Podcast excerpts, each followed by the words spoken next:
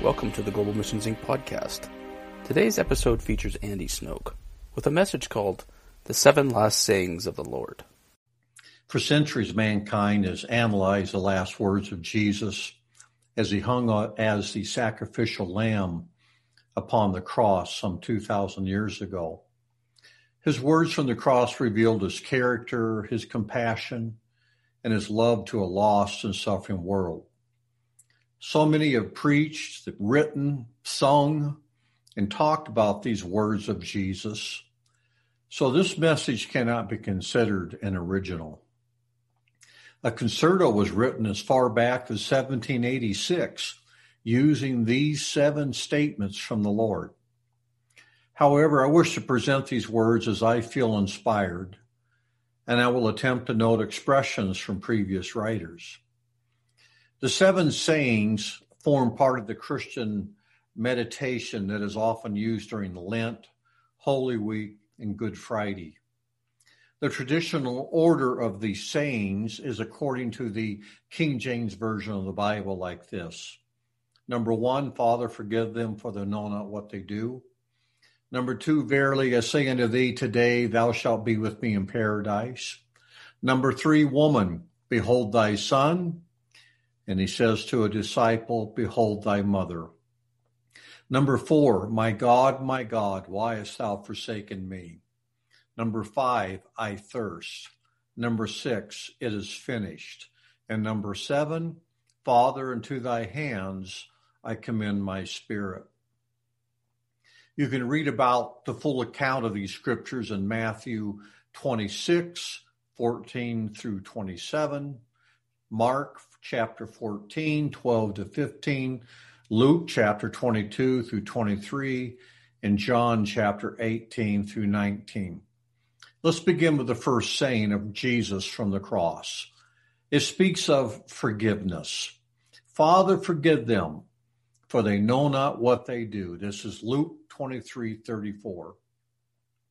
There were also two others, criminals, led with him to be put to death. And when they had come to the place called Calvary, there they crucified him and the criminals, one on the right hand, the other on the left. Then Jesus said, Father, forgive them, for they do not know what they do. And they divided his garments and cast lots. And people stood looking on, but even the rulers with them sneered, saying, He saved others. Let him save himself if he is the Christ, the chosen of God. Luke 23, 32 to 35. As Jesus hung on the cross, he was witness to the Roman soldiers casting lots for his few earthly possessions, which was his garments. What is remarkable about the soldiers casting lots was that this event was prophesied in detail centuries before in Psalms 22:18. They divide my garments among them, and for my clothing they cast lots. When Psalms 22:18 was written some 1000 years before the crucifixion, the cross and the method, methods of crucifixion were not even yet invented. Also, the Roman executioners that gambled at the foot of the cross did so illegally. And yet the scriptures prophesied in exact detail this event centuries earlier. Brothers and sisters, there's never been a piece of literature as accurate and as infallible as the Word of God. As Jesus suffered from the excruciating pain, of slow suffocation, added to the pain of the nails through his hands and legs, he viewed the Roman soldiers who had just minutes before placed him on the cross as they gambled for his earthly possessions. At the same time, the rulers mocked Jesus and said, He saved others. Let him save himself if he is the Christ, the chosen of God. The soldiers mocked him and said, If you are the king of the Jews, save yourself. Jesus, Jesus cried out to the Father with a heart of love and compassion, and he said, Father, forgive them, for they know not what they do. Forgiveness for all in the form of this man Jesus was hanging on that cross. Forgiveness for the sins that we are, for the sin that we commit through either commission or omission was on that cross. For this reason, Jesus offered himself as a sacrifice that we might have our sins continually and forever forgiven. Jesus loved the rulers of his day that condemned him to the cross. He loved the Roman soldiers who illegally occupied Israel, who burdened the Jews with high taxes, who stooped at the foot of the cross, who gambled for Jesus' last possessions and mocked him in their ignorance. Forgiveness because of the cross came from a heart of divine love. Jesus put an end to the requirement for perpetual animal sacrifices of blood to pay for the sins that mankind constantly committed. On that cross, the Lamb of God became the last sacrifice and offered forgiveness to all that would call upon his name. Ray Overholt, born 1924, died 1958, was saved by singing his own song about Jesus on the cross.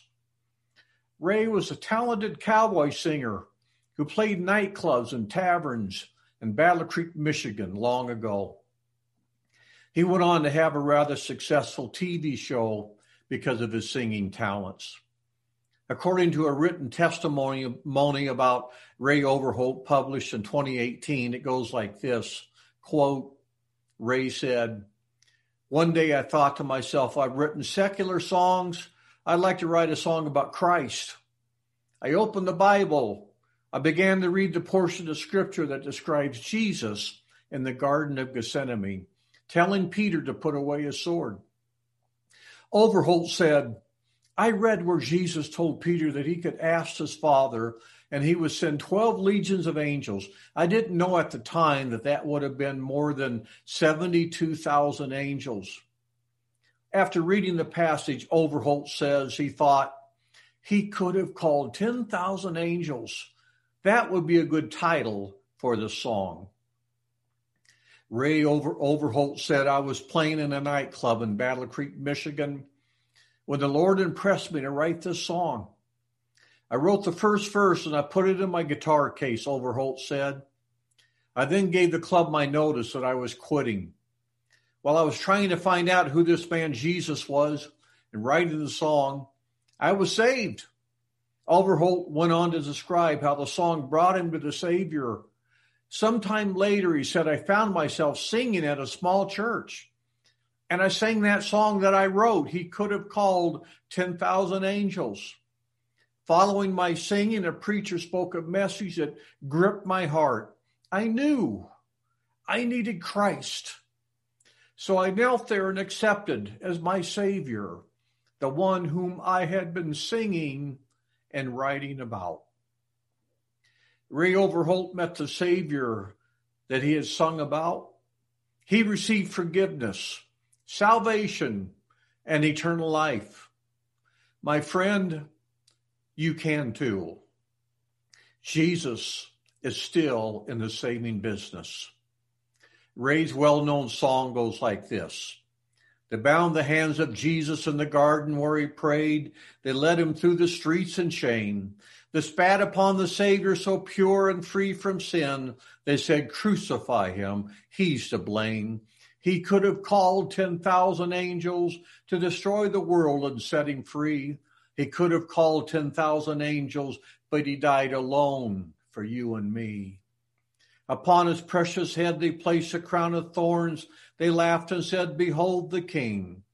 They struck him and they cursed him and mocked his holy name. All alone he suffered everything.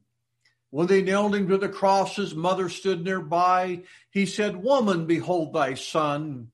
He cried, I thirst for water. They gave him none to drink. Then the sinful work of man was done till the howling mob he yielded, he, he did not for mercy cry. The cross of shame he took alone. When he cried, It is finished, he gave himself to die. Salvation's wondrous plan was done. The second saying from the cross was deals with salvation. Today you will be with me in paradise, Luke 23 43. What a simple verse. Then one of the criminals who was hanged blasphemed him, saying, If you are the Christ, save yourself and us. But the other answering rebuked him, saying, Do you not even fear God, seeing you are under the same condemnation? And we indeed justly, for we receive the due reward of our deeds. But this man has done nothing wrong. Then he said to Jesus, Lord, remember me when you come into your kingdom. And Jesus said to him, Surely I say to you, today you will be with me in paradise. That's Luke 23, 39 to 43. Jesus came to offer mankind salvation and an eternal home in heaven.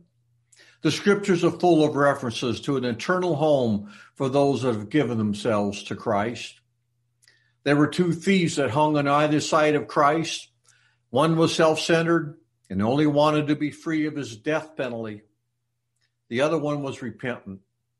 The repentant thief knew that he himself deserved this sentence, that tr- but that truly this Jesus was a just man. I often marvel at the, at the simplicity of the criminal's question to Jesus. The repentant thief did not know the traditional sinner's prayer. He must have known almost no scriptures. It was impossible for him to be baptized as his life was already slipping away on the cross. He simply asked the Savior, Lord, remember me when you come into your kingdom. And that was all that Jesus needed. The repentant heart of a sinner looking to Jesus for salvation.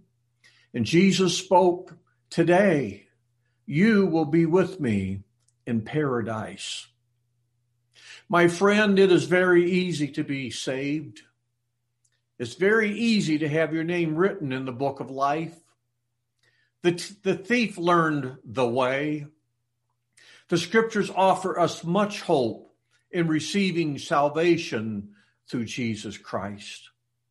For God so loved the world that he gave his only begotten Son, that whoever believes in him should not perish, but have everlasting life. John 3 16. Let not your heart be troubled. You believe in God, believe also in me. In my Father's house are many mansions. If it were not so, I would have told you. I go to prepare a place for you. And if I go and prepare a place for you, I promise I will come again and receive you to myself, Jesus says, that where I am, there you may be also. And where I go, you know, and the way you know. John 14, 1 to 4. Jesus said to him, I am the way, the truth, and the life. No one comes to the Father except through me. John 14, 6. My friends, there is only one way to heaven. There is only one door to heaven, and, and that is through Jesus Christ. Do you know the Savior's your Lord? Have you asked him into your heart? With a repentant heart, you can receive God's salvation before this message is even over. The third subject that Jesus spoke about from the cross is termed relationship. Woman, behold thy son, behold thy mother, John 19, 26 to 27. When Jesus therefore saw his mother and the, and the disciple whom he loved standing by, he said to his mother, Woman, behold your son. Then he said to the disciple, Behold your mother. From, from that hour that that disciple took her to his own home. John 19, 26 to 27. Methodist minister Adam Hamilton's 2009 interpretation goes like this Jesus looked down from the cross to see his mother standing nearby.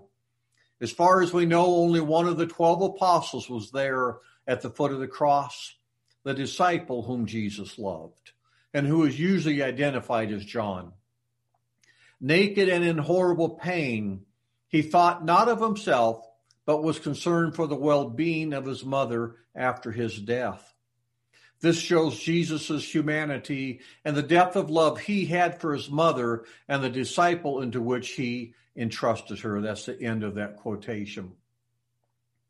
Jesus demonstrated from the cross his love for all of mankind and his love and desire to provide for his own mother, Mary. Jesus was taking care of his earthly responsibilities before his journey through the grave and ultimately in heaven. He loved his mother. John was given the responsibility of caring for Mary, and he did well. John, known as the Apostle of Love, will eventually move Mary to Ephesus, which is modern day Turkey, where he would care for her for the remainder of her days. Perhaps that is why the Lord allowed John to live into his 90s at a time when few would live to be 50 or 60. John needed the lifespan to care for Mary. To love God is to love his people, they go hand in hand. To love God's people is to love God. The scriptures are filled with admonitions to love one another as Jesus loved his own mother. This is my commandment that you love one another as I have loved you. Greater love has no one than this than to lay down one's life for his friends. John 15, 12 to 13. Jesus said to him, You shall love the Lord your God with all of your heart, with all of your soul, with all of your mind. This is the first and great commandment. And the second is like it. You shall love your neighbor as yourself. Matthew 22, 37 to 39. And above all things, have fervent love for one another, for love will cover a multitude of sins. 1 Peter 4, verse 8. The next subject from the cross, number four, is abandonment. My God, my God, why hast thou forsaken me? Matthew 27, 46. And about the ninth hour, Jesus cried out with a loud voice, Eli, Eli, lama sabachthani. That is, my God, my God, why hast thou forsaken me?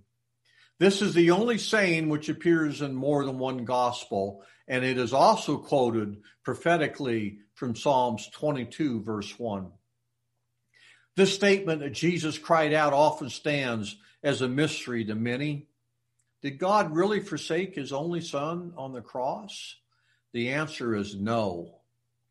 But God, for a few moments, could not look at Jesus as he carried the stain of not just my sins, but the sins of the world, past, present, and future.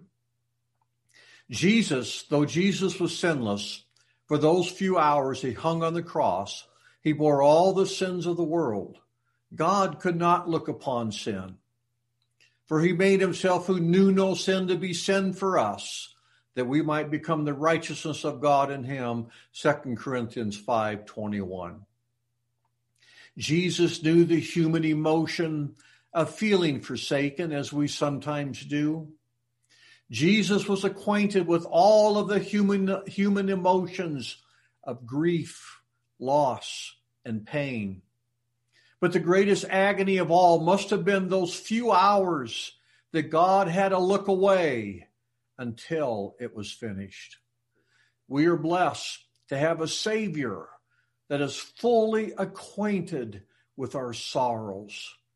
He fully understands all the human emotions that we endure. The Bible says he is despised and rejected by men, a man of sorrows and acquainted with grief. And we hid, as it were, our faces from him. He was despised, and we did not esteem him. Surely he has borne our griefs and carried our sorrows and that is Isaiah 53, verse 3 to 4. The fifth subject is distress. I thirst, John 19, 28. After this, the Bible says Jesus, knowing that all things are now accomplished, that the scripture might be fulfilled, he said, I thirst. John 19, 28. This was another prophecy fulfilled from over a thousand years before the crucifixion. The psalmist wrote, quote, They also gave me gall for my food and for my thirst. They gave me vinegar to drink. Psalm 69 21. Jesus knew what it was like to be thirsty.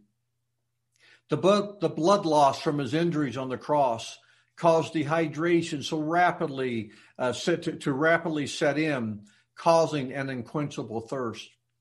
What a tremendous thought that the one that could give living water also knew what it's like to be physically thirsty for temporary water. The scriptures record a previous event where Jesus was physically weary and thirsty. He used this incident to prove that he had the authority to pour out living water. Now, Jacob's well was there, the Bible says. Jesus, therefore, being wearied from his journey, sat thus by the well. It was about the sixth hour. A woman of Samaria came to draw water. Jesus said to her, Give me a drink, for his disciples had gone away into the city to buy food. Then the woman of Samaria said to him, How is it that you, being a Jew, ask a drink from me, a Samaritan woman? for Jews have no dealings with Samaritans. Jesus answered and said to her, If you knew the gift of God and who it is who says to you, Give me a drink, you would have asked him, and he would have given you living water. John 4 6 through 10. The Bible says Jesus answered and he said to her, Whoever drinks of this water will thirst again. But whoever drinks of the water that I shall give him will never thirst. But the water that I shall give him will become in him a fountain of water springing up in, into everlasting life. John 4 13 to 14. Because of the price Jesus paid on the cross, living water is now available to all that ask without price. The Bible says, And the Spirit and the bride say, Come, and let him who hears say, Come and let him who thirsts come. Whoever desires, let him take of the water of life freely. It's Revelation 22, verse 17. The sixth subject is called triumph. It is finished, John 19, 30. I love this. It is finished. What a simple, powerful, and profound statement. The crowd that witnessed the crucifixion must have been familiar with this word that Jesus proclaimed in Greek as tetelestai, literally meaning it is finished. Business documents and receipts for goods or loans that had been fully paid for were stamped with the word tetelestai. It is finished. It's now complete. It's now paid off in full. Your sins are erased. The debt is forever forgiven. Jesus completed his mission. It is finished. The resurrection that would soon follow would change the world. When Jesus proclaimed triumphantly, It is finished, he made the resurrection available to all of mankind in their own time. The Bible says, but now Christ has risen from the dead and has become the first fruits of those who have fallen asleep. For since by man came death, by man also came the resurrection of the dead. For as in Adam all die, even so in Christ shall all be made alive, but each one in his own order. Christ the first fruits, afterward those who are Christ at his coming. 1 Corinthians 15, 20 to 23. Much like the song we joyfully sing, he paid a debt he did not owe. I owed a debt I could not pay. I needed someone to wash my sins away. And now I sing a brand new song, Amazing Grace, all day long. My Jesus paid a debt that I could never pay. It is finished. Tetelestai. Dispensations and time pivoted on this crucial moment on the cross. And another 50 days or so, the dispensation of law would make way for the dispensation of grace and for the church age. Time would be ultimately be measured by before the cross and after the cross, however, in less specific terms. On this very night, there would be earthquakes. Darkness would fall in the middle of the day, and graves would be open, with lost loved ones rising from the earth. Death would lose its grip, and in the sacred temple, the two inch thick veil that separated man from the presence of God in the Holy of Holies would be torn through the middle, from top to bottom, from heaven to earth. Truly, it is finished. The last saying on the cross deals with reunion. Father, into thy hands I commend my spirit. Luke 23, verse 46. And when Jesus had cried out with a loud voice, he said, Father, into thy hands I commend my spirit. Luke 23, 46. Once again, this proclamation from the lips of Jesus was also prophesied in Psalms 31, 5, over a thousand years before the crucifixion. This was a divine announcement that the Son of Man had committed his path and destiny to the Lord. Into your hand I commit my spirit. You have redeemed me, O Lord God of truth. Psalms 31, verse 5. A thousand years before the event happened, that was prophesied the very words. Adam Hamilton, pastor and writer, has written that quote, when darkness seems to prevail in life, it takes faith even to talk to God, even if it is to complain to him.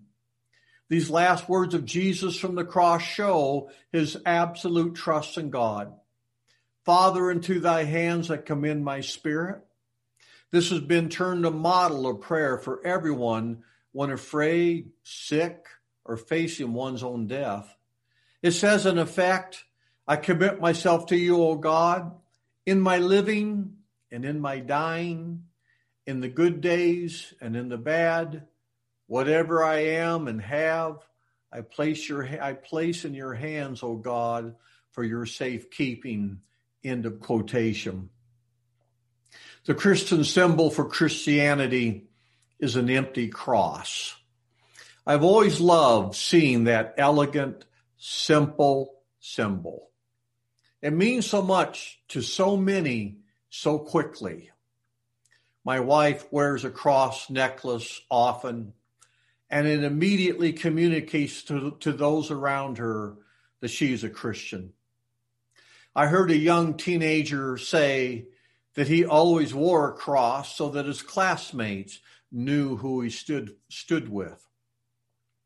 In the days of Jesus under Roman occupation, the cross was seen as a horrific instrument of torture and death until crucifixion was finally outlawed.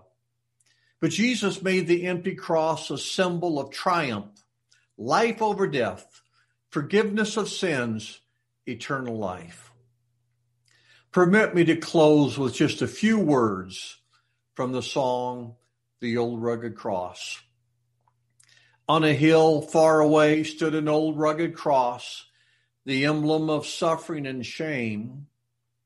And I love that old cross for the dearest and best for a world of lost sinners was slain. So I'll cherish that old rugged cross till my trophies at last I lay down. I will cling to the old rugged cross and exchange it someday for a crown. Let us pray. Heavenly Father, we thank you for the cross. We thank you for the work of the cross. We thank you for the sacrifice that Jesus Christ, the Son of God, the Lamb of God, made upon that cross on our behalf. Help us, Lord, to never forget the price that you paid for our salvation. Truly, it's a bloody gospel. And we thank you, Lord. We know there was a tremendous price paid. We thank you for the price that you paid for all of us that we might have that salvation. We thank you, Lord, that you know our sorrows, our depression, our grief. You're acquainted with all of them. We pray, dear Lord, that you help us all to walk victoriously with you. In Jesus' name, amen. If you would like more information about the moving of God's Spirit or resources for your spiritual life, please visit our website at www.globalmissionsinc.org.